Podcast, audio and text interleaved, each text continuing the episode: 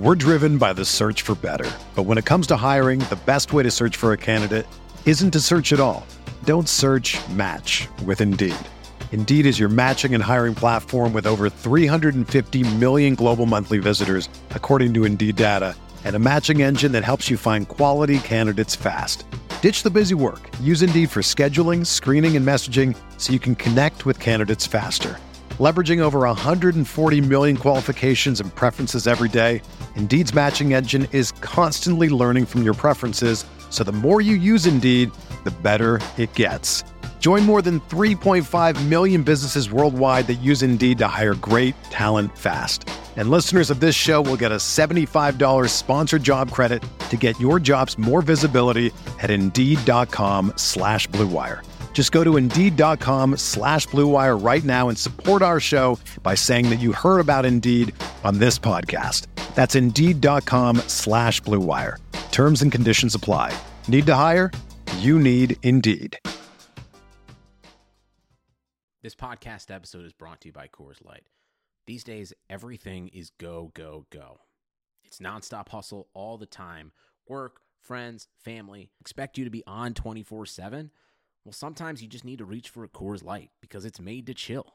Coors Light is cold lagered, cold filtered, and cold packaged. It's as crisp and refreshing as the Colorado Rockies. It is literally made to chill. Coors Light is the one I choose when I need to unwind. So when you want to hit reset, reach for the beer that's made to chill. Get Coors Light in the new look delivered straight to your door with Drizly or Instacart. Celebrate responsibly. Coors Brewing Company, Golden, Colorado. Hey, this is Curtis Patrick from the Dynasty Command Center podcast.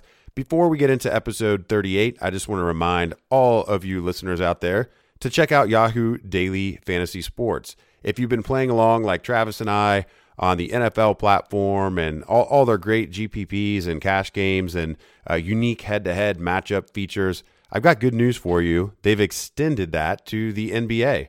So if you like the round ball and the hard court and you know you're just you've become a DFS degenerate, check out NBA games on Yahoo Daily Fantasy Sports. If you've never deposited before, uh, feel free to use our promo code Viz25, that's V I Z 25. You'll get $25 for free added to your account and you can start your journey towards your next big win. Now, for episode 38, we're going to talk to you about some of our favorite uh, mid season trade targets for dynasty formats based off the RotoViz strength of schedule tools.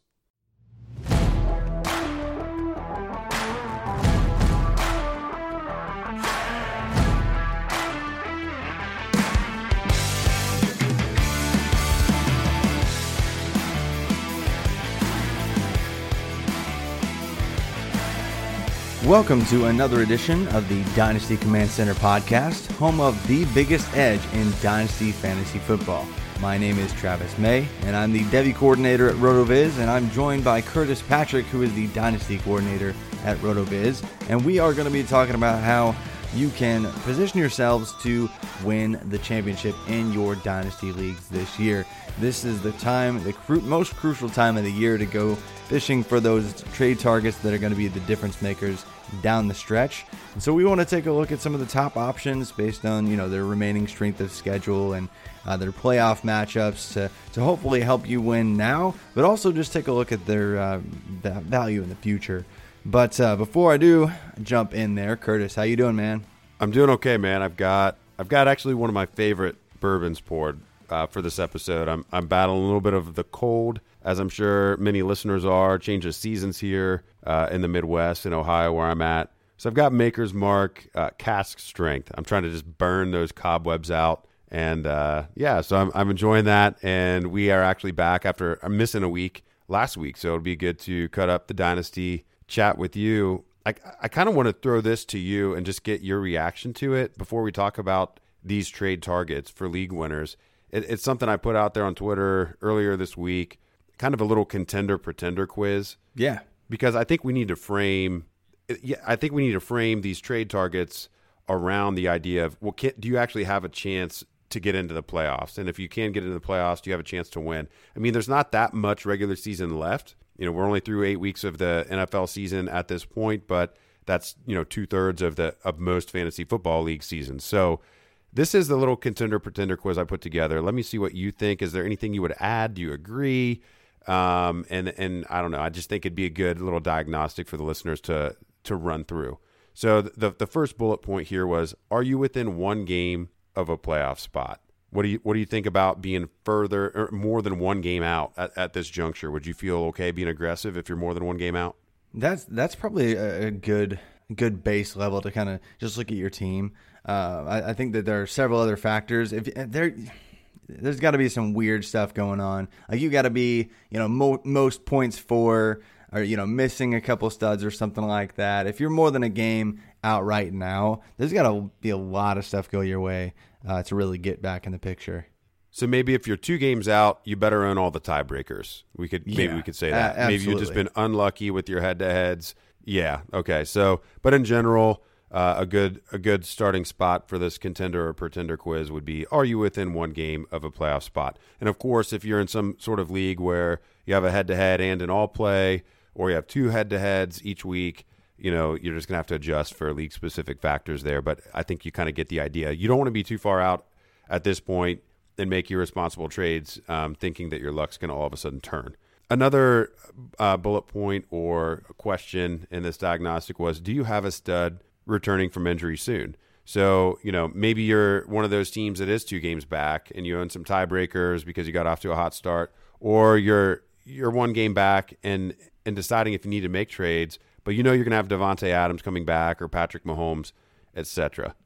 Yeah, and that was actually going to be one of my modifiers. If you're two games down, but you know you started three and zero oh because your team was kind of put together, or you, you you've been faking it till you make it. You know, you're still like second or third in points for, and you're getting one of your best you know anchor pieces back. I think that that's an absolute game changer. If you get that anchor piece back and add one more piece to it, that I mean that instantly probably puts you in a situation where you're one of the best teams, top three teams in the league.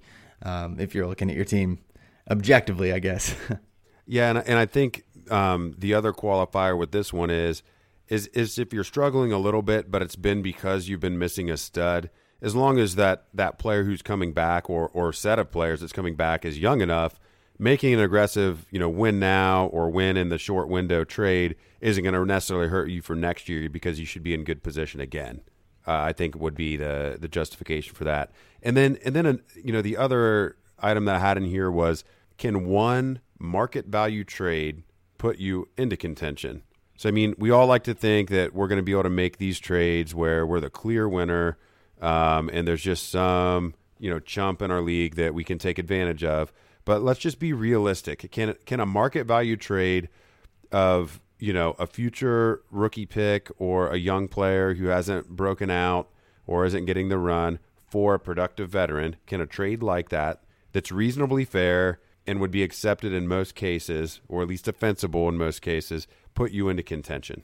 Yeah, I think that's fair too because I think that's that's you really at this point you really have to ask some tough questions about the makeup of your, of your team uh, and and what's going to change things for you because I mean you can always just kind of cross your fingers and hope you can get in, in as the five or six seed into your playoffs but if you look at the top three teams and it's super heavily stacked and you're really not in position to win the whole thing now uh, that that's going to change everything so I think it's not even just can I make the playoffs. It's can this market value trade really put me into the, the clear top three conversation? It's not just going to be a mess of luck that, that gets me the, the ship here. So I, I, like those criteria. That's a, that's a great quiz to kind of really gauge where your team is right now. Okay, good. I, I think we're on the same page, and I think that can frame kind of how we go through yeah. the strength of schedule analysis. What what I would say before we even do that is if you're looking at your team and you can't answer one to at least of those questions, uh, or can't answer yes to at least one of those questions, you know, you may want to consider selling uh, or or staying put. Um, and, and just seeing if, if luck puts you in. I mean, if you're two games back and you don't have a stud returning, you don't own any tiebreakers, let's not be irresponsible. um, if you don't have any clear, you know, expiring assets to sell, you know, you know, like the Larry Fitzgeralds or even AJ Greens of the world, you know, players that are never going to rise again in dynasty value, those types of players. If they're not on your roster, you don't necessarily have anybody to sell. If you do have some of those guys, well, let's sell them off. Let's recoup some value. Let's not count on them um, to to bring you home a title because it's it's not going to happen, and and somebody may be willing to give you something, even if it's a, a you know like a future a pair of future thirds or something Yeah. for for Larry Fitzgerald if you can even get that now. Um, but th- those are the Jason Wittens, you know, those types of types of players that you know still maybe have some name brand value. You know, get them Yeah. off the roster. But you know, we want to be positive. We're going to talk about how to actually go chase those uh, ships for the Mm-hmm. rest of the episode. Yeah, actually go win win the ship. Yeah, you got to. It's all about winning the ships. And and speaking of of ship and, and ships, uh, the holiday rush is coming. And if you sell stuff online, I do at my job all the time. You better get ready with ShipStation. With more people buying online than ever before, you have to be able to ship orders out quickly, efficiently, and affordably. And, and- but how do you keep track of all those orders, or or decide which shipping carrier to use, or even if you're getting the best rates? Luckily, ShipStation can help with that. With just a few clicks, you'll be managing orders, printing labels, and getting those products out of the door and delivered in time for the holidays. And no matter what, when you're selling, what you're selling, Amazon, you know, Etsy, your own website, ShipStation brings all your orders into one simple interface, making them really easy to manage from any device, even your cell phone. You see, ShipStation works with all the major carriers, including USPS, FedEx, UPS, so you can compare and choose the best shipping solution for you and your customer. They even, you know, offer big discounts on shipping costs. Now, any business can access the same postage discounts that are usually reserved for, you know, the large Fortune 500 companies, and you'll always know that you're getting the best deal. No, it's no wonder that ShipStation is the number one choice of online sellers. You'll ship more in less time with the best rates available. So, take the hassle out of the holiday shipping this year. Let ShipStation help you handle it with ease. Just use my offer code BLUE to get a 60-day free trial. That's 2 months free of no hassle stress-free holiday shipping. Perfect timing right about now. Just visit shipstation.com, click on the microphone at the top of the page, and type in blue. That's shipstation.com. Enter offer code blue shipstation. Make ship happen. All right, so Curtis, we've been speaking about ships uh, a little bit too much here recently, but we're going to talk about it some more. Uh, talking about some players that you can, uh, you know, use to help win you those championships, get some rings, uh, so you can rub it on all your friends' faces. So we're going to use the Strength of Schedule app on RotoViz to help educate our decisions and, and find some studs or you know just workable options here down the stretch that might be the difference makers uh, in in shaping your championship rosters. So uh, starting it off with quarterbacks, just looking at the options for the rest of the season. Um, there, there's some great options at the top that uh, you wouldn't kind of jump out. You know, if we just threw their name into uh, a pot, you wouldn't think, "Oh, yeah, that's a championship winning quarterback." I mean, because the the best team down the stretch, it looks like right now, is actually the Buccaneers. Uh, so, are you trusting Jameis Winston uh, as you head down the stretch, given his lineup, uh, you know, matchups as we head into the playoffs? Yeah, I, I think I feel better about Jameis Winston now than I did after the first month of the season. I think I was still questioning, you know, would he really, would the coaching staff really double down if he had any trouble? And I mean, he's coming off a five interception performance in week six and then threw another pair of picks in, in week eight. Bruce Arians continues to defend him, even blaming uh, both of the interceptions against Tennessee, you know, on receivers. And um, I, I think the coaching staff there is really committed uh, to Jameis Winston. And if you look at who he has played year to date and who he's going to get to play year to date, I mean, the skies are like as sunny as can be. I mean, he had one of the actual, actually one of the toughest schedules of any quarterback, uh, weeks one through six, and then he has the best schedule from a fantasy perspective, uh, weeks nine through the end of the season. And if we if we want to get real specific, I mean, the only like below average matchup that he has is week 14, so first week of most leagues fantasy playoffs against the Colts, and that's that's actually a, basically a neutral matchup. He has very favorable matchups against Detroit and Houston in the fantasy semifinals and championship rounds. He gets an awesome, awesome matchup with Atlanta in week 12. Uh, still faces Arizona. I mean, he's got you know two what top six or top four. I mean, I don't, I don't know exactly uh, at the moment uh, that we're recording where Godwin and, and Evans uh, rank in PPR, but you know they're both way up at the top of uh, the leaderboard. So he's got the weapons. Um, I, I feel great about it actually, and I think that Jameis Winston is kind of like you know this he, there's just stigma about him that you can't really view him as a, a valuable asset anymore, especially in a one QB league. So I've no, I, I think it is kind of a sneaky buy actually, even in a one QB league. I think he can easily average you know more than 20 PPR rest of the way, and I think he can have some you know really awesome weeks where you know he maybe puts up 30 plus. Yeah, he's actually I think he's quarterback 17 ish right now in kind of more standard uh, scoring setups, but really uh, if you look at his average per game numbers, uh, I think he's back in quarterback one right now, facing a really tough schedule. So facing the easy, easiest matchups down the stretch in Superflex and even in one quarterback uh, leagues, you really have to consider mo- moving for him, especially because of that stigma. So, you know, he's not the name that just sounds uh, as sexy as, as, he once was, you know, a couple years ago.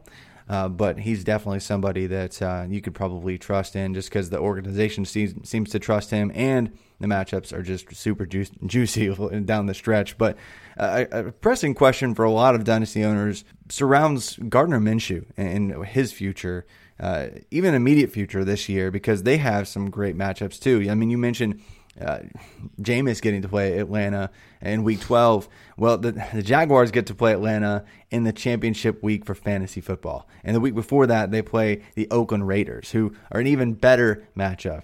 And they play the Buccaneers just a couple weeks before that, uh, leading into you know the final week, the regular season, Week 13, when you absolutely need a win to maybe even qualify for the playoffs or to to get get yourself into a better seed into the playoffs. So Gardner Minshew, do you believe that he's the, the franchise quarterback for the Jaguars moving forward?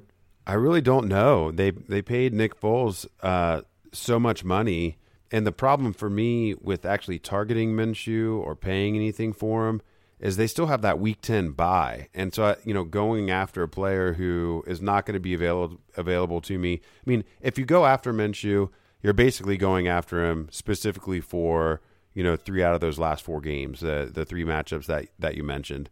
I mean, he he's a streamer at best right now. Um, only has one game this season with three passing touchdowns. It actually was in Week Eight against uh, the New York Jets. Um, he has added actually some sneaky value on the ground. Uh, he has four games with over 40 yards rushing. Uh, I did not know that until uh, right before the show and doing a little bit of, of screening and prep. So you know th- maybe there's a little bit more floor there than than I had realized, but I still I, I still don't honestly know. You know if Nick Foles does look like he's going to be available um, in Week 11 or anytime after Week 11, do the Jaguars you know take a look and see what they have in Foles with this lineup um, before fully committing to Minshew. So, you know, like in a super flex league, I'd probably be less likely to go after Minshew, where he's going to actually hold more value relative to other positions. But in a single QB, um, maybe he's not even owned.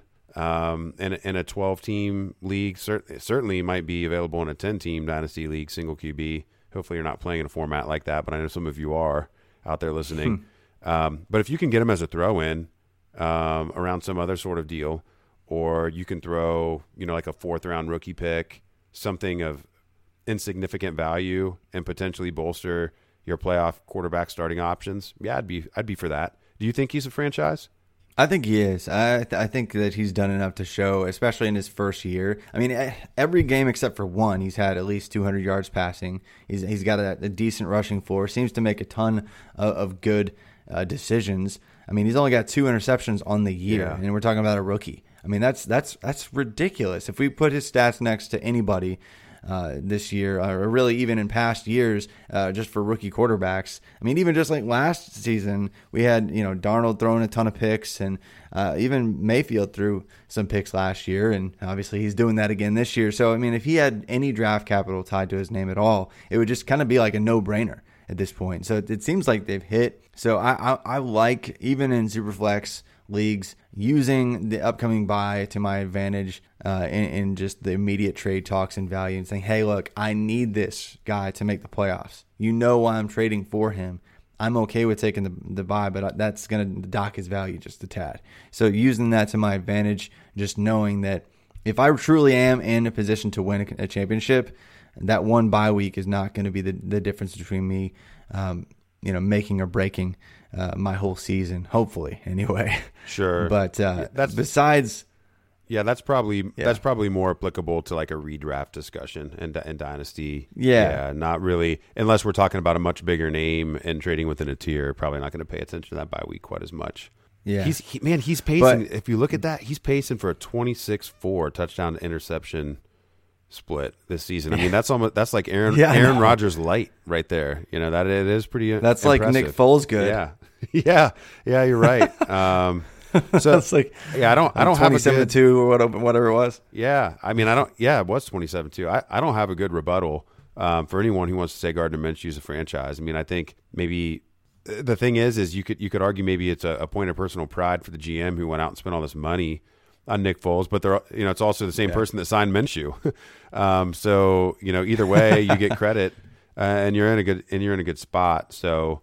Um, Cer- Certainly, there, there may not be a quarterback with a juicier, very end of season uh, lineup. Who else? Who else you got? We got a couple more guys here to talk about the quarterback position. Yeah, I think a couple other guys that we just need to address just because there's going to be questions uh, down the stretch here. But I mean, if Cam Newton comes back and he still has his job as the starter, uh, he has a pretty soft matchup. Uh, when you look at, I mean, he's got the, the, the week 13, he's got the Redskins, and that's pretty cake. And then he's got the Falcons.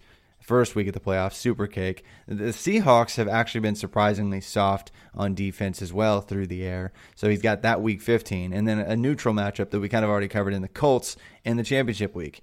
Uh, and so Cam Newton, if he comes back and he's not completely dead, I think that's somebody right now because of his values being so de- depressed. That's an obvious buy window. Still wide open, I think, given that uh, Kyle Allen's having success uh, in his absence, at least some limited success here and there. So I, I don't believe Kyle Allen necessarily is the, the franchise answer as much as I do Minshew. so, uh, and I believe obviously Cam is more proven. I think there's been a lot of chatter about Cam Newton just disappearing, uh, he's, that he's got way too much baggage on his body and just uh, damage on his body. But that's that's when you buy, right? Sure, I think I think the low point was about a month ago. I know that's when I felt the lowest on Cam um, when Kyle Allen looked really good in his first couple starts, hadn't lost yet, didn't really know what the prognosis was on Cam. All we knew is he had basically said, "I'm not coming back until I'm fully healthy." Well, the shine maybe has worn slightly off of Kyle Allen, not looking great, going cross country against 49ers. Now, in his defense, not very many people have looked good against 49ers in quite a while against that defensive front. Uh, pretty stout for any quarterback, you know, to face. I, when Cam comes back, you know, he promised he was going to be 100%. I just don't know when was the last time he truly was 100%. Because if you look back through Cam Newton's game logs. I mean, he hasn't rushed for a touchdown since week 8 of 2018. I mean, he played the second half of that season. It's not like week 8 was his last week. You know, he, he went on and played seven more games after that. Then he played two more this year. Um, hasn't had, let's see, um, actually only had two, three passing touchdown games in all of 2018. Did not throw any touchdowns in either of his appearances uh, in 2019 thus far, despite uh, one of those matchups being against the Tampa Bay uh, Buccaneers, who have, you know, just been bleeding. Um, you know, opposing quarterback uh, points, as we mentioned uh, with the, with Minshew a couple minutes ago. So, I just don't. I, I just really, truly do not know what Cam Newton is at this point in his career. So, um, in single quarterback leagues, I don't think he's carrying much value. You know, in super flex formats, I did sell him on a competing team. I actually sold him for uh, Tom Brady uh, about a month ago, and I think I don't know if we talked about it on the pod, but I know I talked to you about it um, at the time that I had made the deal, and, and kind of even wondering which player would play longer. and I, and I think you know when when Cam comes back, yeah, when Cam comes back, I mean if if he's if he's truly healthy, he's probably going to play longer than Tom Brady. But you know the fact we were even having that conversation at that point speaks to how much his value had dropped. So let's just um, okay, let's let's just go ahead and say he's got a favorable schedule rest of the year. Let's say that he gets the job back. You know what by week what what week we want to say? Let's say he gets the job back what next week after the bye Maybe I mean, week eleven. Yeah, after the bye, let's just yeah. I think that you know that's that's probably, that's probably feasible. Even if it's yeah week week eleven against the the, the Falcons, that would be pretty that'd be a pretty nice matchup to come back to. Okay. Well, then, then he's going to have five so. green light matchups. He's going to have Atlanta, New Orleans, Washington, Atlanta again, and Seattle, and then a neutral matchup with uh, with the Colts. So, um, let's say he's, you know, if we knew he was fully healthy, you know, we knew he's going to be the starter next year, and the team wasn't going to move on from that contract. So we know that he's still going to be married to Curtis Samuel and DJ Moore because I think that's important. You know, if we don't know who he's going to be next year, that totally changes how what we think about Cam Newton. At least it would for me. In a single QB league, would you pay? Would you pay a second for him? In a single QB league, yeah, I think so. Okay. I think um, most quarterbacks are kind of in that range, and I, I like 2020, but I think he's still worth that that type of pick. Okay. Would you pay a first? So you're contending it's going to be a mid to late. Would you pay your 2020 first for Cam Newton and a second? No, Yeah. probably not. No. If it's one quarterback, Yeah, you're going to stream No. somebody else. Yeah. Right. Now, what about Yeah. Superflex? Yeah, absolutely. That's a first. I mean, like, yeah, I mean, we we can get excited about uh, 2020 rookies and everything, but um, I think he's still in the first range, and it's a no brainer just because of it's like if you're a starting quarterback, you've got a decent resume. Like, unless it's like a top three surefire first, and it's unlikely that that's that's you if you're looking to. I don't know. I I, I think I yeah I, I'm okay with the first, but not much more, just because the uncertainty. Yeah, and it's going to be it's to be a mid to late first in the context that we're buyers uh, Yeah. at this point in the Yeah. season. So, yeah, I, I agree. Yeah, I think I, I, I agree. I would not feel good about it. I would, you know, he wouldn't be my first choice to go out and buy. you know, I'd, um, it would be, No. you know, I'd, I'd be trying to buy Winston first. I'd be trying to buy Minshew cheaper than Newton for, you know, before I, I do that. I mean, ba- basically, I'd be I'd be looking for a discount. I'd be looking for one of those doomsdayers on Cam Newton, or um, you know, somebody that maybe is is truly in a, a full tank rebuild and just unloading assets and willing to give him for maybe more of a package than actually sure. surrendering the first. So, anybody else worth mentioning here? Yeah, you, I mean, I mean, obviously Ryan Tannehill for the Titans. I mean, it's For the for, for those of you Sorry. you know That's- listening that can't see, a- Travis is in full Titans garb um, tonight. Titans. I am, I am. Yeah. So yeah, Ryan Tannehill. Obviously, he, he can't even get to 200 passing yards against the Buccaneers. Uh, so I mean, he threw three touchdowns, whatever. Uh, But we're, we're not. That's enough about Tannehill. We don't need to say anything more. But I think uh, you know some people are going to ask the question with Daniel Jones whether he can be the guy uh, down the stretch. Just looking at his schedule because it's super juicy. So Curtis, are you going to trust Daniel Jones in the the playoffs? No, I mean that's no. I mean that's that's too much. I'm not I'm not entrusting my fantasy titles Just- to just Daniel. no. I mean he he definitely had you know he had the boom week when he when he came in against Tampa Bay uh, early on. I, I can't if I made it all the way through the fantasy season to the point where I can taste the glory. I'm not gonna trust Daniel Jones you know to bring me home. Um, if I already if I already owned him Yeah. and it was super flex, maybe he gets you know that that super flex spot consideration. But no, I'm, I'm not going out and buying Daniel Jones with the idea of using him as a fantasy playoff weapon. No way. That's fair. That's fair. That, but yeah, I had to ask. I mean, like he and Tannehill. I mean, both of them have juicy matchups. But don't be, don't get cute, guys. Come on, come on. Uh, That's that's no, just don't. But yeah, th- that's probably the last two quarterbacks that just have obviously good standout matchups when you look at the strength of schedule uh, down the stretch for quarterbacks. But pivoting over to running back, which is you know more fun for a lot of people. There there are a ton of running backs that look like they have a decent schedule down the stretch here. Uh, kicking it off like the the, the no brainer, obvious kind of like running back one anyway. Uh, that I'm willing to kind of, for lack of a better term, just overpay like crazy uh, for probably at this point. And I was not in this camp to begin the season, but now I probably am. Uh, Josh freaking Jacobs for the Raiders has a, a, an amazing schedule over the next, you know, four or five weeks. But then the championship week, he gets to face the Chargers that have just been gross against the ground. So, Curtis, I don't, I, I, don't even know what Josh Jacobs' value is right now. I think there are some people that would put him in the the second round of a, a startup draft in, in single QB leagues. Um, so I don't know how to really accurately value him. But how are you going to acquire somebody like Josh Jacobs, who has an absolute juicy matchup, is young, is probably expensive? How do you pull that off to make your team better now and into the future?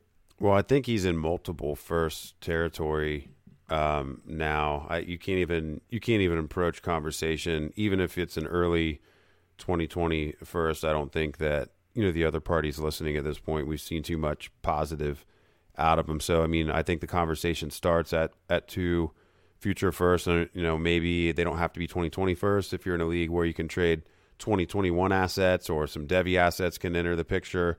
Uh, maybe you can get something done yeah. that way. Somebody might be willing to say, you know, hey, uh, I caught lightning in a bottle with this 2019 pick and chose the right running back. You know, at the, at the time that we had the 2019 draft, there really wasn't a true consensus uh, on who that RB one was going to be. So if I can cash that chip in and get a pair of firsts and, and double down and do it again, um, that might be best for for my team moving forward. So that that might be a way to do it. If you're really deep at at receiver, and you have a, a compatible roster and Josh Jacobs is living on a team um, that's deep at running back. The, the, problem is, is even a team that is deep at running back, he's going to probably be their youngest piece. I mean, almost certainly going to be the youngest piece. They're probably going to be wanting to move other yeah. pieces. So um, Josh Jacobs is probably more in in true overpay territory where you're talking, you know, two first and a second. Um, and I, and I just it's just going to be a hard conversation. It's going to be a really hard yeah. conversation to have. So he does have a great schedule. If you want to talk about actually being able to go get deals done, finding the Josh Jacobs owner and then maybe trying to buy his other backs um, or her other backs might be uh, the better way to go about it. But does have a very juicy schedule. So if you're going to overpay, um, and I, I don't know, would you pay? You might even have to sell down on the idea that he overperforms rest of the year and, and accrues value. I mean, you, you, might have to you might have to start that conversation with, you know, Zeke Elliott for Josh Jacobs plus what? You know, it's it's probably more one of those conversations. Um, yeah, and I and and that's that's difficult to do. Or you know, Dalvin Cook for Josh Jacobs plus what? You know, those um, Nick Chubb for Josh Jacobs straight up. I don't know why either owner would do that. Just a straight pivot um, probably in that situation. But I mean, that those are really probably more the types of deals. And then if you get into the wide receiver situation, uh, if we're going to talk second round startup guys, I mean, can you can you add to I don't know, can you add something to like a Stefon Diggs who's been real hot? And, and and switch over to the running back Cooper position. Kupp. Yeah, Cooper Kupp for Josh Jacobs straight up, something like that, or maybe add a little piece. So yeah, I mean he he's probably an elite dynasty asset at this point.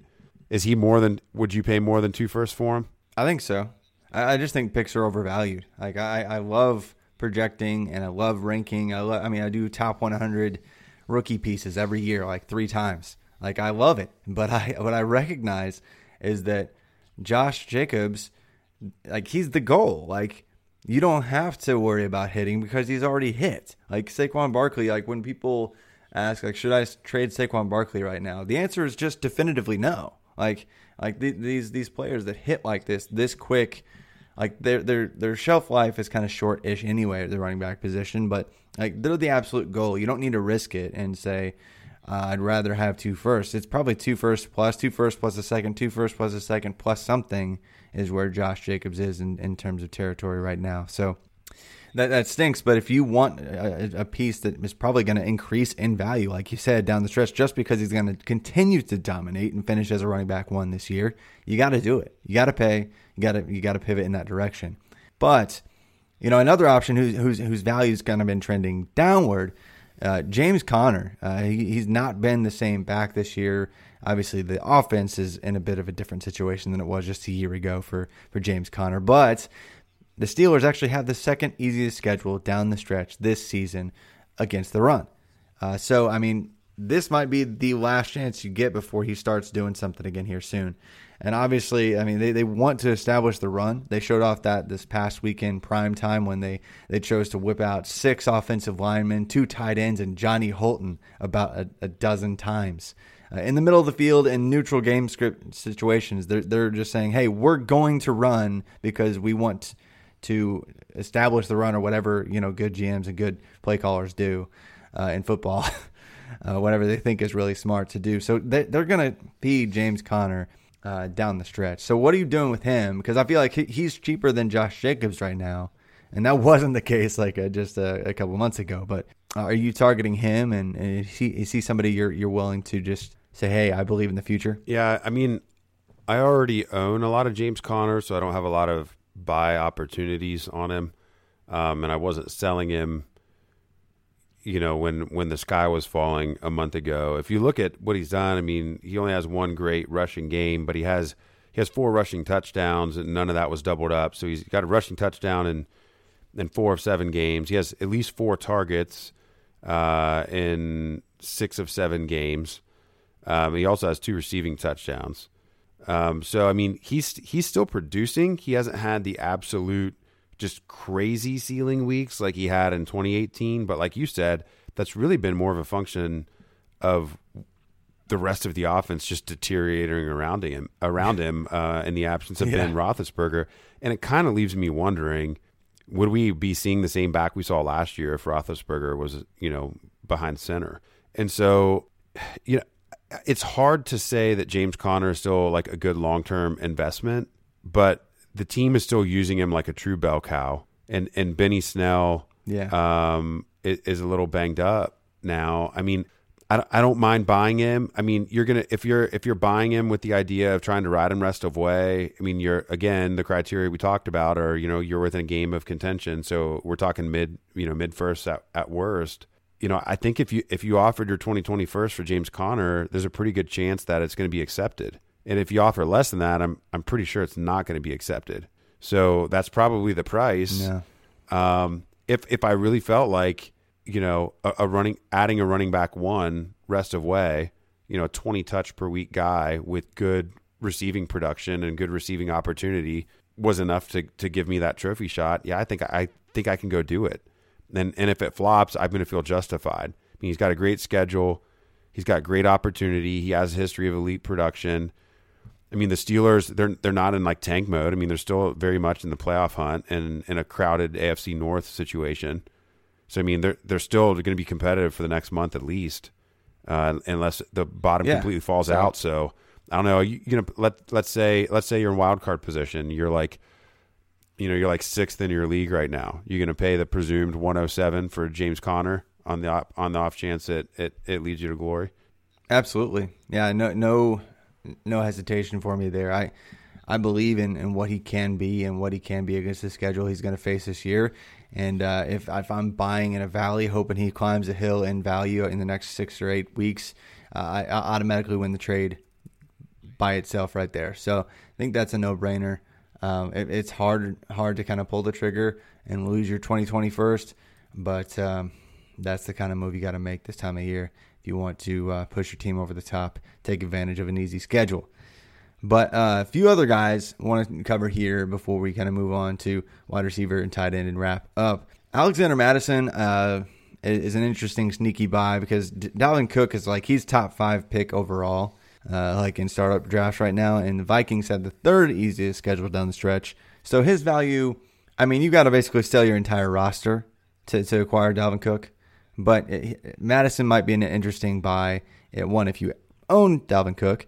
Uh, and two, if you just want to kind of position yourself, hey, if something does happen to Dalvin Cook, who has shown uh, to get injured, uh, you know, you're going to have somebody who's in a run first team in a really, really run favorable schedule. So he's a sneaky buy there for me. I'm not sure what the price is for Mattison. Like it's a, is it a, like a late two? Like what, what is it to you? I don't, I don't know if it, I don't know if like if even a random two would buy Mattison. I feel like the people that bought him, I don't think it would. I, I think the people that bought him are going to feel like, man, I actually got something that's, you know, I, I can plug into my flex if I need to. And I think everyone, realizes what the Vikings' run offense is now. Mattison has three games with over, you know, with double digit rushing attempts. Uh, he has four games with greater than 50 rushing yards. Um, he hasn't really done anything in, in the way uh, of the receiving game. Dalvin Cook's been getting that work. Um, so, you know, but I, the value here really is, it, like you said, if Cook were to go down. But it's even possible that, you know, if, if the team is able to put itself in, in the driver's seat for a playoff spot, which I mean, I don't, I don't know that that's necessarily going to be the case with the Packers looking like the class of the division. But if the Vikings can recover, um, they may want to protect Dalvin Cook a little bit and and ease up on his workload and go to more of a balanced committee approach uh, down the stretch. So I I think you'd have to pay two twos to get the Mattison's the Mattison owners' attention. Uh, or or you know send like a weekly starter at the wide receiver position, wide receiver being pretty deep. You know, obviously this year, yeah, I think I think you're gonna have to do something like that. Uh, so, but I, I, I really love the suggestion. If if Cook goes down this week, I mean Mattison takes a wild card team and, and potentially makes you like a playoff favorite on, on one play with one Instantly. injury. Yeah, so uh, l- Yeah. love it. I don't. We're call, calling it a sneaky buy. I don't know that it's so sneaky. I think the Mattison owner is going to know exactly what you're trying to do. Unfortunately, um, yeah.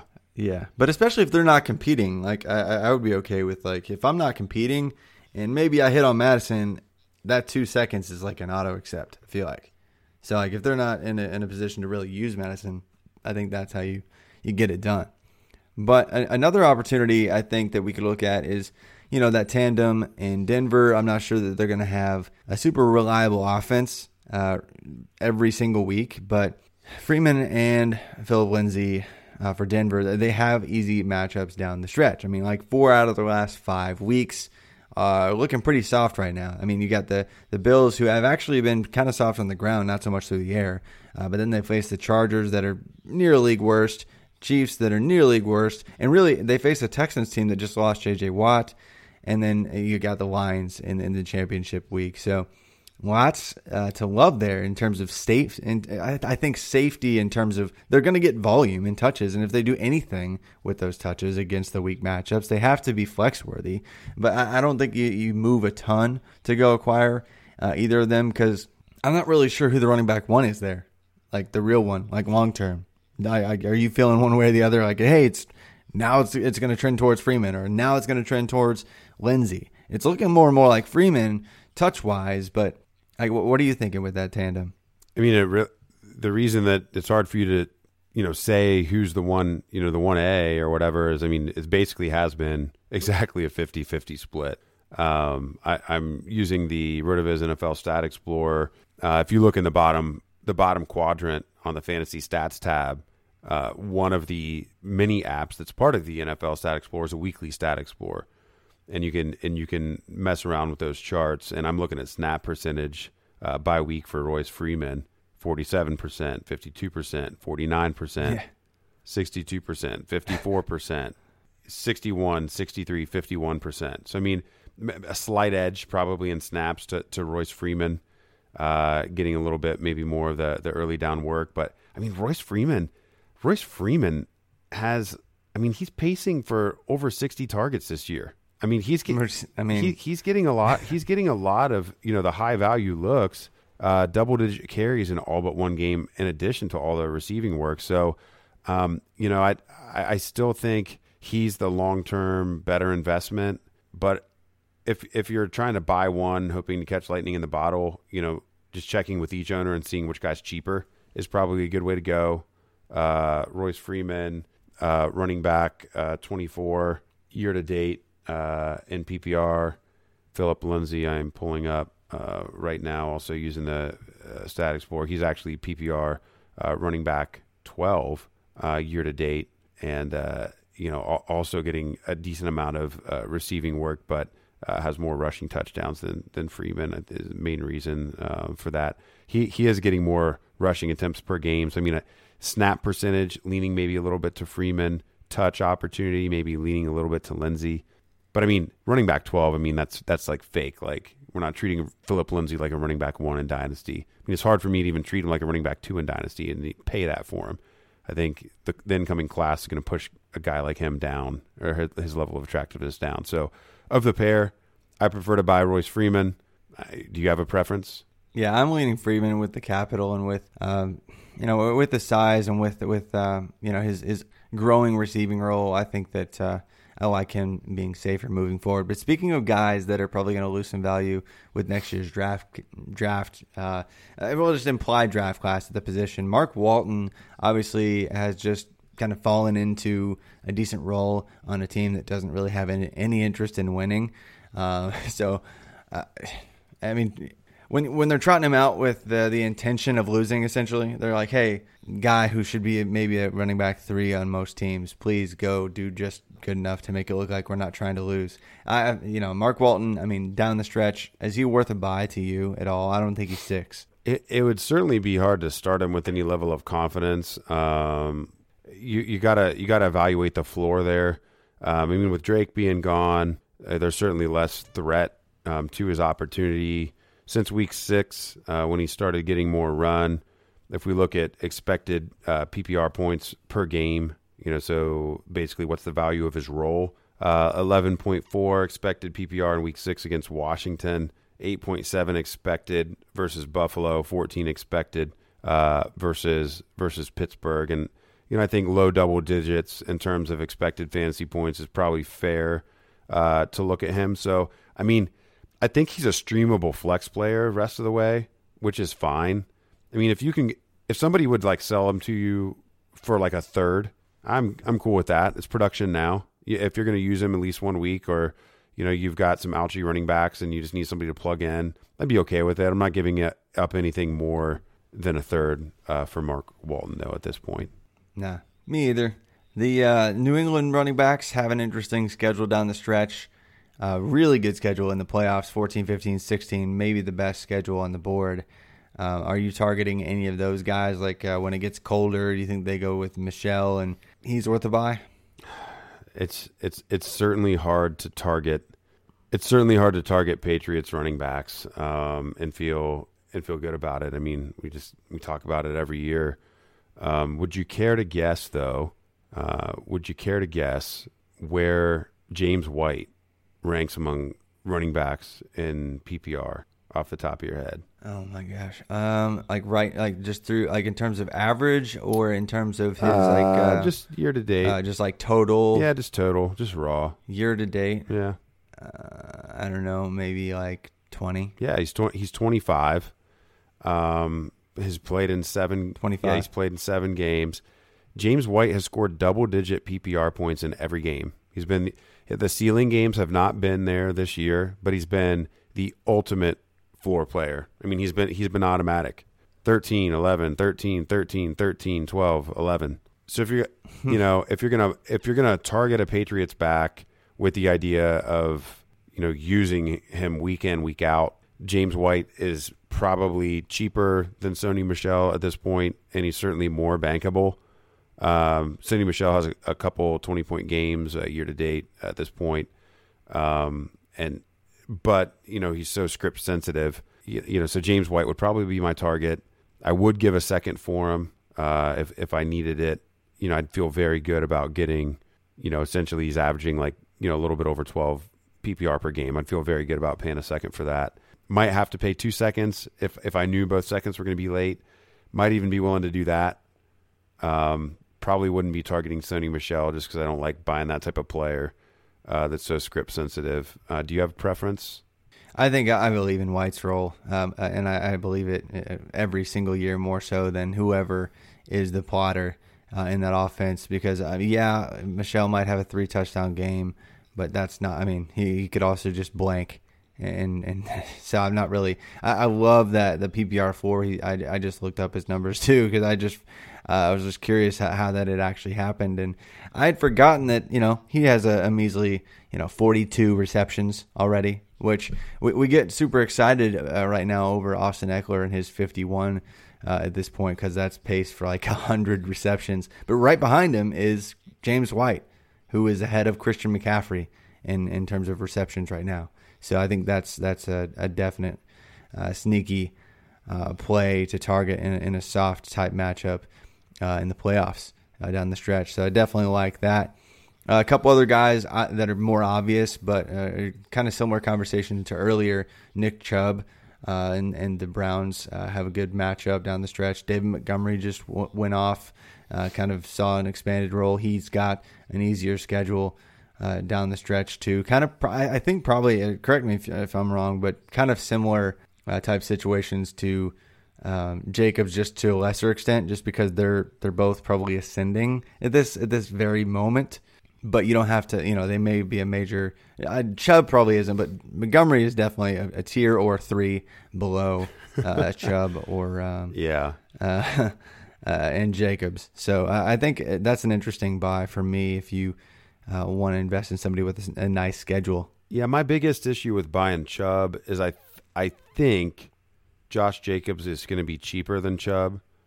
Um, and we already talked about him, and he's actually got a little bit better schedule than Chubb. I, I think I want to say that I saw Ryan McDowell, uh, Dynasty Command Center um, co-owner Ryan McDowell, running a DLF mock draft on Twitter, and I want to say Nick Chubb was like a late a late first startup pick in that new ADP. Or he was certainly right at the one-two turn. Yeah. and and He's, like, right yeah, there. and Jacob Jacobs hadn't run uh, up quite so high yet, and so I'd rather buy Jacobs than Chubb uh, if we're talking about spending multiple first plus on a player. Montgomery finally got the Yeah. big workload we were looking for. I man, I still don't. I just don't know. I don't know uh, what's the what's the price that you pay for him because you know he, he had ba- basically been in the value tank before last week, but everyone who hadn't already sold off their shares now feels justified and vindicated for being patient. I mean, uh, what are you what are you, what are you paying? It's a roller coaster. I, I mean, if you'd rather, I think the the conversation is kind of over there. I mean, like the because it's Jacobs would probably be your your number one target down the stretch for this year. I guess Chubb's like a consolation prize that's probably going to cost you just the same, at least, uh, to most owners. So, uh, yeah, I, I see. I would much prefer to target Jacobs down the stretch this year just because of the the price. I think you're dead on there, but I think a major discount den, a discount bin uh, type player would be uh, the, the David Montgomery play uh, as kind of like an increased flex um, that uh, could trend upward if, if he sees usage uh, that looks like he's going to be the feature there uh, down the stretch. But what? But that's probably all the time we have for running back because we we need to talk about what's What- up. I mean, what what are we going to pay for Montgomery though? Like I, I mean, just offering your mid 2021st. I don't know if I mean maybe some guys would divest for that. I don't think that's an auto accept. I mean, I'm not paying more than 2020 first. I mean, it's probably more of a player for player pivot situation. Would you sell? Okay, would you sell like Le'Veon Bell? What Le'Veon Bell for David Montgomery? Would you do that? No, I, I, probably not. No, What would you want with David Montgomery for Le'Veon Bell? on the Montgomery side, Yeah. What What would you want in addition to I don't know. A second. a second. Does it sound right? Okay. Um. Let, let's think of some other. Would you sell? Would you Would you sell Curtis Samuel? Curtis Samuel in a second for. So let's say you're gonna, you know, that Montgomery owner is flush at running back or knows they own early 2020 picks and they're gonna, you know, reinvest in running back next year. They they want to grab a- young wide receiver and some more draft capital. Curtis Samuel in a second or David Montgomery. I'd go with Mon- Monty there. Okay. Just because of the value of the RB. Yeah, I think so. The value of the RB, and I think he's going to trend upwards still Okay. down the stretch this year. I just want to give some people some actual But- trade ideas there uh, before we move on to uh, wide Yeah. receiver. super, yeah, super, super actionable there. I think. Uh, and before we do, I just want to, you know, tell you guys again. Uh, we've been talking about this uh, sponsor for a while, but uh, the Harry's razors. That we just love talking about them. That's a great product. And humans have been shaving for thousands of years. And the secret to a great shave hasn't shaved, you know, hasn't, I almost said hasn't shaved much, but it hasn't changed much either. The ancient Greeks didn't need flex balls or heated handles, and neither do you. And that's why Harry's doesn't overcharge you to add gimmicky features to their razors. They focus on delivering what exactly, what actually matters to you and probably uh, just about anybody. They, they just deliver sharp, durable blades at a fair price. And I personally do love Harry's because it gives me a close shave, easy glide, low price. So do us a favor and check out harrys.com slash blue wire for your free trial today. And Harry's, you know, it's it's basically just essential to to my shave, and it should be an, essential to yours. It's got the quality, durable blades at a fair price. It's just two dollars per blade, and Harry's is just super convenient. I mean, blade refills are delivered directly to your door on your schedule with or without a subscription, and there's no risk to you for trying them out. If you don't love, you know, your shave, then let them know, and they'll give you full refund. And listeners of the show can redeem their Harry's trial set at harrys.com slash bluewire. You'll get a weighted ergonomic handle for a firm grip, five blade razor with a lubricating strip and trimmer blade, rich lathering shave gel with aloe to keep your skin hydrated, and a travel blade cover to keep your razor dry and easy to grab on the go. So go to harrys.com slash bluewire to start shaving better today. Travis, before we hit wide receiver, we're just going to do a little, you know, I, know most people are going to be listening to this on Friday. Kenyon Drake is smashing the, the San Francisco 49ers right now. Kenyon Drake was traded from the Miami Dolphins to the Arizona Cardinals and is filling in for David Johnson and Chase Edmonds, who uh, I'm afraid maybe relegated to flash in the pan status. Kenyon Drake against the stout San Francisco 49ers. I mean, we have basically the whole fourth quarter left. 14 carries for 108 yards and a touch, four receptions for 52 yards. I mean, just sma- he's he's going to have a career game against 49ers uh, like what, 3 days after joining the organization. Um, this is this is interesting. So, let's let this is this is just instant reaction. What what would we pay for Kenyon Drake on a contender? Uh, would we pay two David Johnson? two wow. Yeah, that's that's crazy. It is weird. It is weird. I, David Johnson still has some major stands, and, and there's some major doubters at this point. But uh, would you pay a first for Drake and a second? If it you know it's a late first and a second, I think sure why not? Let's just overreact. Let's just go crazy because the truth is, I, you know, he's he's gonna be a free agent after this year. You know, so like he's he's in a situation now that you know he could basically prove his worth, go crazy for a few weeks, say, hey, look, I've got the draft capital. I've always had the athleticism. I've always had the receiving chops. The Dolphins just really love screwing up players and their careers. So I think Kenyon Drake is in a great situation now to uh, make a splash. And even if he's on a different team, and he probably will be next year, you can you can probably bank it that he's going to be somewhere and he's going to be given some decent kind of role. Yep. And let's say David Johnson is hurt worse and he isn't the guy anymore. That would be weird. Uh, you know, obviously we're we're overreacting to one game, but um, just just there are so many ways that Kenyon Drake returns value here. So yeah, I, I don't know what what what do you value him? Like what what would you try to acquire a Kenyon Drake for? Well, I think I think it would take that type of trade. Um, it would take that type of trade offer to actually get him. Um, you'd be buying him high. He already just getting out of Miami was already a boost for his value, and and then immediately showing out in in the Cardinals' offense is certainly going to boost him again. So I think you're going to need the sticker shock of of the first in that offer to get it. So um, yeah, I mean, I'm. I think I'm good with it. I think that's that's probably a, a fair price, especially if if you can reasonably project that second uh, and know where it's gonna where it's gonna fall. Um, you know, certainly there's other players that you can go target in, in offers like this. Um, but yeah, it's never been a question of talent with Drake. It's just been a question of Adam Gase not necessarily liking him, and then the new regime. Um, I think so hell bent on tanking that they just didn't want to give him the touches. Uh, Drake's too yeah, good. He's too good. He might- yeah. yeah. this is this is uh, desynchronous to our goals for this year. So um, okay, so let's let's move on to wide receiver, but a little rapid reaction there. Sure. Yeah. No, I I think that's a must because he's going to have like, you know, like I, let's just say he's going to end up with 300 yards. I don't really know, but that would be fun. But uh, DJ Chark, let's just dive right in because the Jags have a fun schedule. We've already mentioned that with Goatner Winshew. Uh, that's because all he does is is, uh, is win games, and he, he is the goat. You see what I did there? But um, down the stretch, DJ Chark, uh, he's been doing great things. He's got tons of air yards all season long. Dede Westbrook's got a lot of targets. Blah blah blah. People want to buy him low, but I think DJ DJ Chark, is just the guy. You know, uh, and, and as much as he wants to, um, you know, his, his name makes you want to do that. Uh, that the shark song, and I apologize for those that uh, are going to be singing now uh, after this podcast.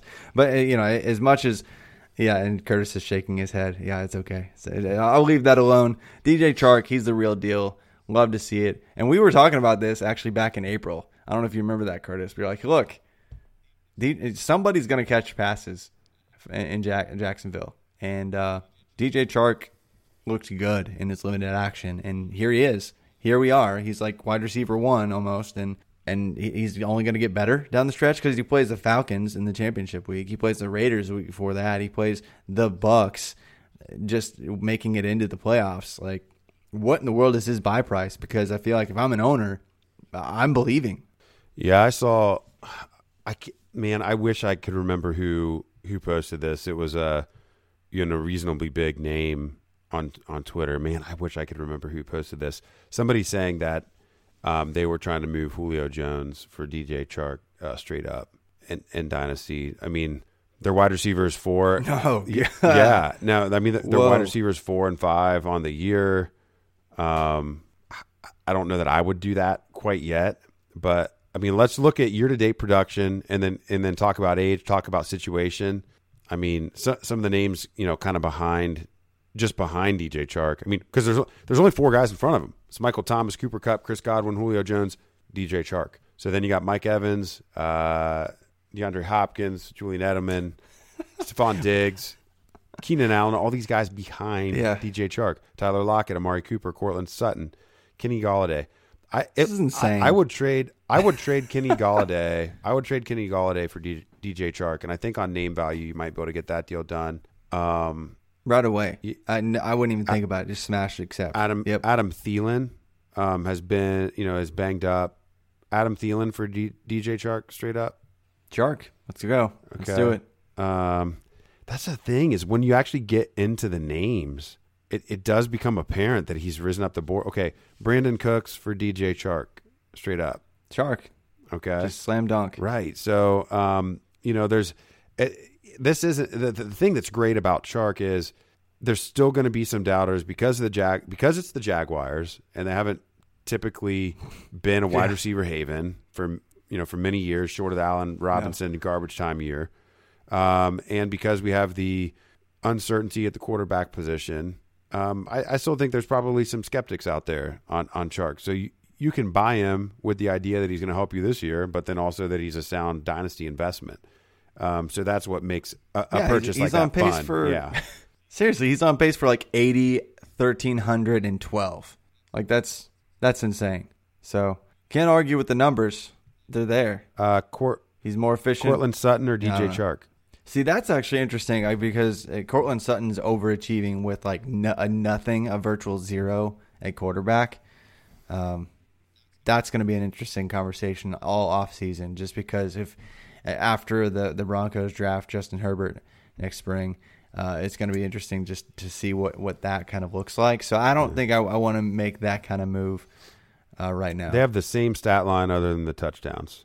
I mean, Chark's got them doubled up, six to yeah. three. I mean, they both have 39 receptions, over 600 receiving yards, uh, 60 and 61 yep. in targets, uh, respectively.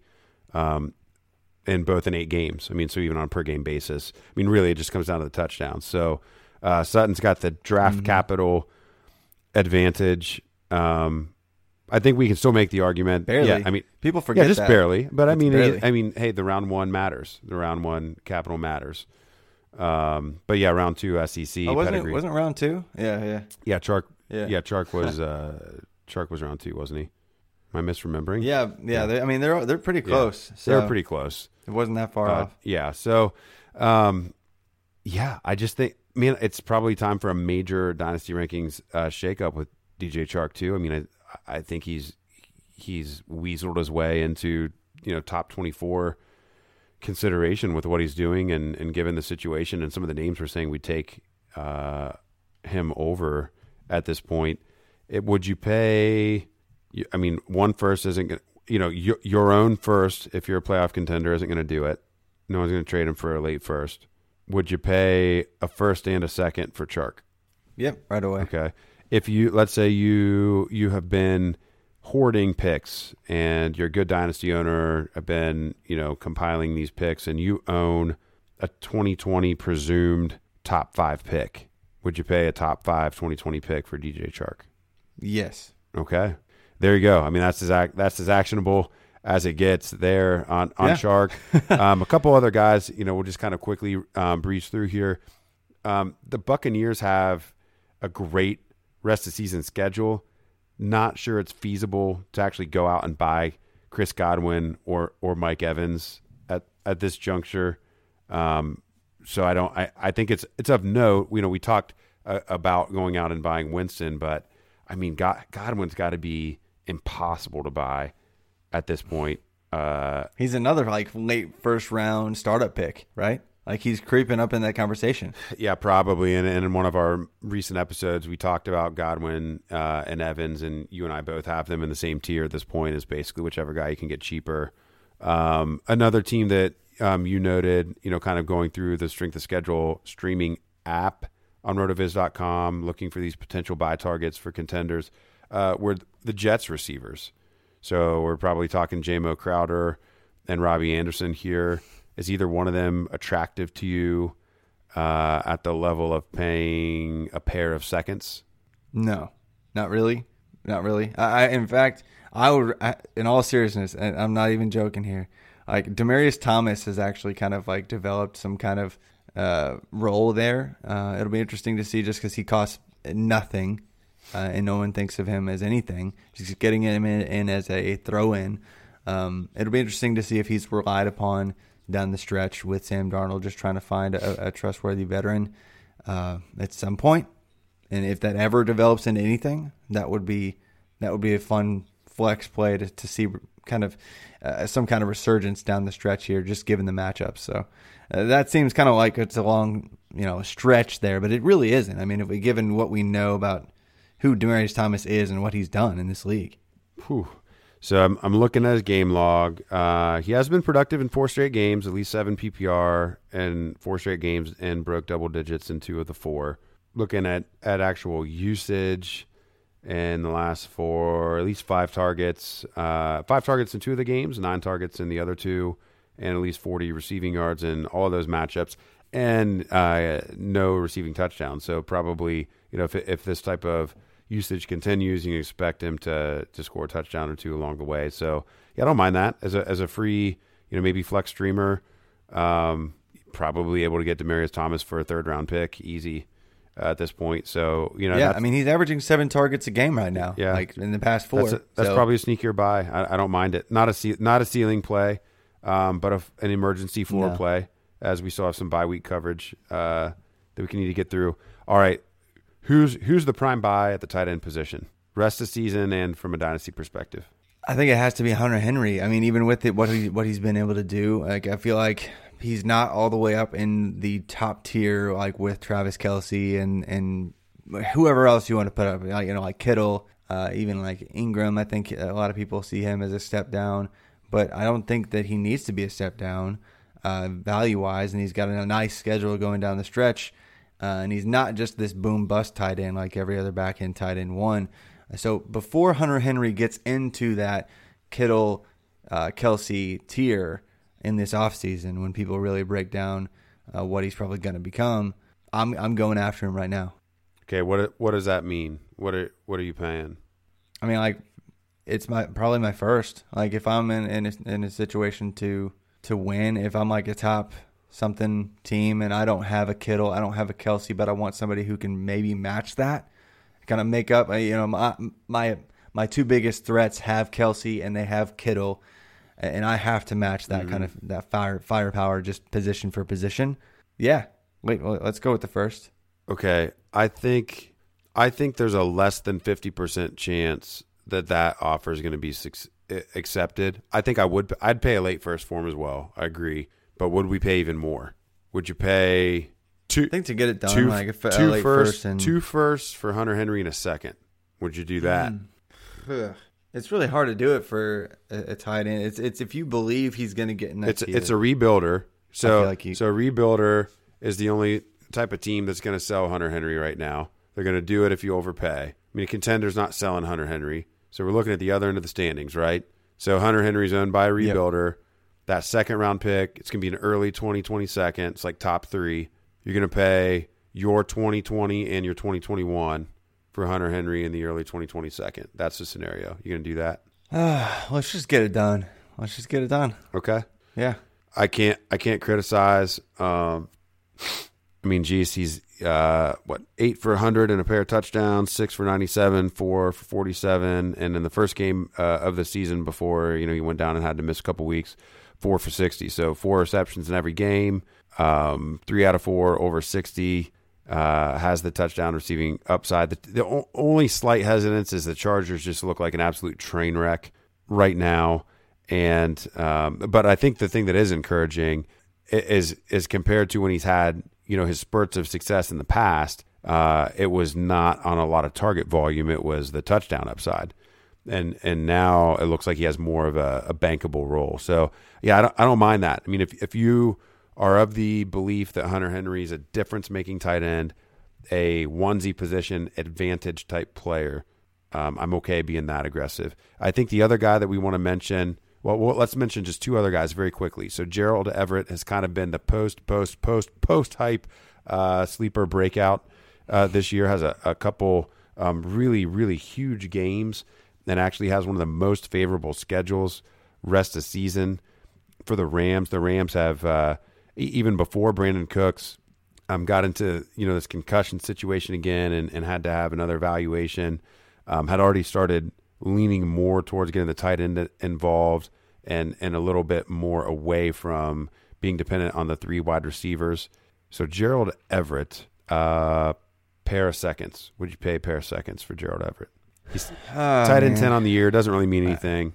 Uh, it's you know he's basically had Yeah, because he's been all. he had three usable been games so far. Boom or bust. Yeah, he's had three usable games. He had 544, one line. He had the huge 7 136, and he had a 4 for 50 and and a touch uh, two weeks ago. Yeah, I think if they're like a pair of late, if they're a pair of late seconds, okay, okay. His okay, so because I think he's somebody who's who's going to see.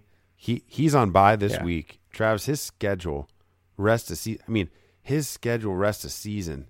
I mean, it is green. It, it stinks that you know week 17 is not part of the fantasy playoffs because we'd be talking about a guy that gets to face Arizona twice rest of the year. But uh, Pittsburgh, Baltimore, Arizona, Seattle, Dallas all show up as screaming um, great, great matchups. You know, unfortunately, in championship week, you know he plays San Francisco, um, who absolutely just throttled him. Uh, and it was the week after. So Seattle was one of the, the the great matchups that he's got, and that was his breakout game. It was the week after that that he faced 49ers, and and they held him to, to two receptions for nine yards. Um, that's what you're going to get in the fantasy championship uh, for Gerald Everett. So I don't know that Gerald Everett has put himself into like difference making tight end territory. Um, I think he's a streamable tight end, you know, and if he's part of your tight end stable, you know, you're happy about that. I think he's got so many plus matchups that you'd use him a lot. Um, but but I agree, it's this is not an overpay situation in dynasty, you know, right now, unless we're talking like a, a tight end premium um, or start two tight end league. And then um, you had noted here, um, and this is probably a guy uh, on the cheap. If if you're like in desperation territory and just need to put up some sort of, you know, maybe floor. Um, you know, Darren Fells, Darren Darren Fells with the the late Yeah. career Which- breakout. uh, talk about him a little bit. Yeah, I mean we've seen him have have brief stints uh, of, of production, just productive fits in in his career. But I mean he's got two, six, two, and six in terms of receptions over the past four weeks.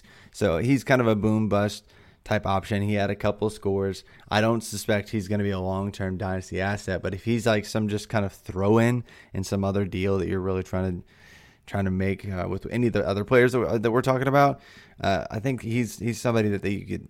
Well, first off, he might be on waivers anyway, but I mean, you could easily have him just as a throw-in value, somebody trying to get anything out of a player like Fells. Okay, let's stop talking about Darren Fells. We don't care about that anymore. I have breaking news. Good. Breaking news, Travis. Andy Isabella just scored an 88 yard touchdown uh, in this Niners. About freaking time! My gosh. in this in this Niners Cardinals game. The Cardinals have just pulled within three points of the 49ers. Uh, it's 28 25. Andy Isabella, API All Star, and uh, Travis May's uh, devy model over at Rotoviz. Yeah. Um, great to see him uh, producing and taking one to the house. Um, pretty awesome. So, uh, yeah. Anyway, that that's Andy Isabella, 88 yard touchdown. Much more interesting than Darren Fells at, at this point. So, um, okay. So, much more where that. that's gonna, you know, much more where that came from. It's gonna happen. He's uh, the breakout is coming, guys. This is only the beginning. But uh, I think that's that's more than we really have time for uh, this week. But uh, gonna wrap it up here. Thanks for joining us for another Dynasty Command Center podcast. Curtis, it's great just catching up with you. I know we uh, took a week off, but uh, wanted to get a bunch of good information, give you guys uh, all the information, all the names you need to help go win your championship. You can find me on Twitter at ff underscore Travis M. You can find uh, Curtis at C Patrick NFL. Uh, if you want to just jump in for more names to, uh, you know, just chase after to help you win your championship. But uh, thanks again for listening, and uh, as always, keep living that dynasty life.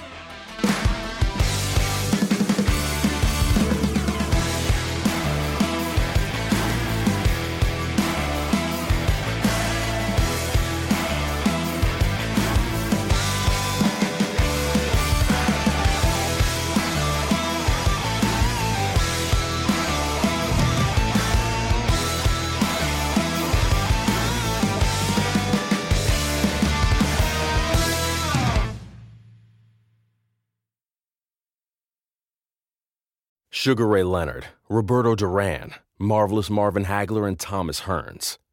Legends, whose four way rivalry defined one of the greatest eras in boxing history. Relive their decade of dominance in the new Showtime sports documentary, The Kings, a four part series premiering Sunday, June 6th, only on Showtime.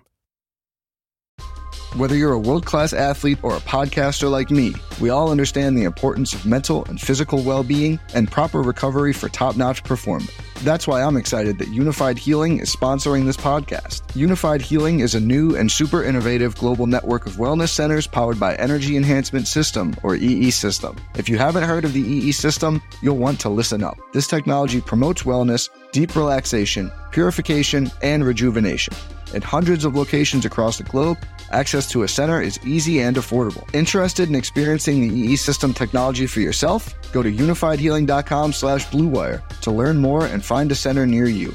That's unifiedhealing.com slash bluewire. No material or testimonials on the Unified Healing website are intended to be viewed as medical advice or a substitute for professional medical advice, diagnosis, or treatment. Always seek the advice of your physician or other qualified healthcare provider with any questions you may have regarding a medical condition or treatment and before undertaking a new healthcare regimen, including EE system.